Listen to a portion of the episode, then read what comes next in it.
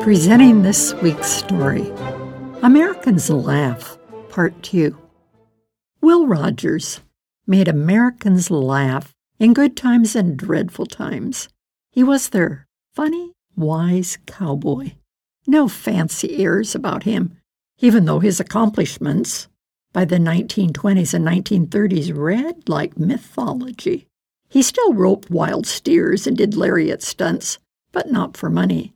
He was the common man, with his family, ranchers, kings, queens, presidents, farmers, bankers, kids, salespeople, hobos, people.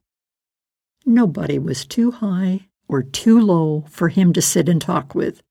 When I die, he said, put on my gravestone. I joked about every prominent man of my time, but I never met a man I didn't like. Will was the highest paid Hollywood movie star of his time and was in 71 movies. He was a radio star and authored several books. Hundreds of newspapers published his columns. His daily, Will Rogers Says, had an estimated 40 million readers. Around the world and throughout the United States, he lectured by joking about American politics, controversial topics, people, and events of the day. His humor was not mean. An arrogant person or custom might receive a jab, but Will's humor left no wounded, even when it exposed problems. His philosophy was leave it up to the listeners or readers to do what they want with what I give them.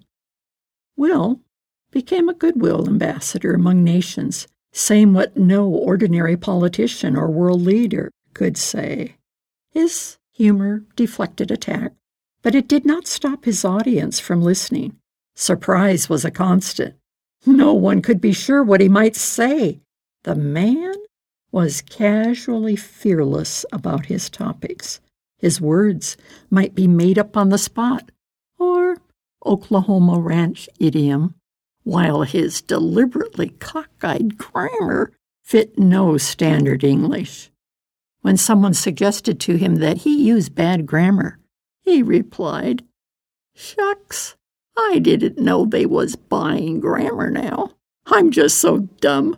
I had a notion it was thoughts and ideas. I write just like I talk. If there's bad grammar, it ain't intentional. His humor glinted with common sense and a basic morality just before Franklin D. Roosevelt defeated President Hoover in the presidential election, Will wrote, Come pretty near having two holidays of equal importance in the same week Halloween and election. And of the two, election provides us the most fun. On Halloween, they put pumpkins on their heads, and on election, they don't have to. About liberty, he said, The greatest aid that I know of that any man could give the world today would be a correct definition of liberty. Everybody is running around in a circle, announcing that somebody has pinched their liberty.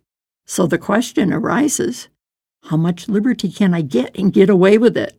Well, you can get no more than you give. That's my definition. But you got perfect liberty to work out your own, so get in.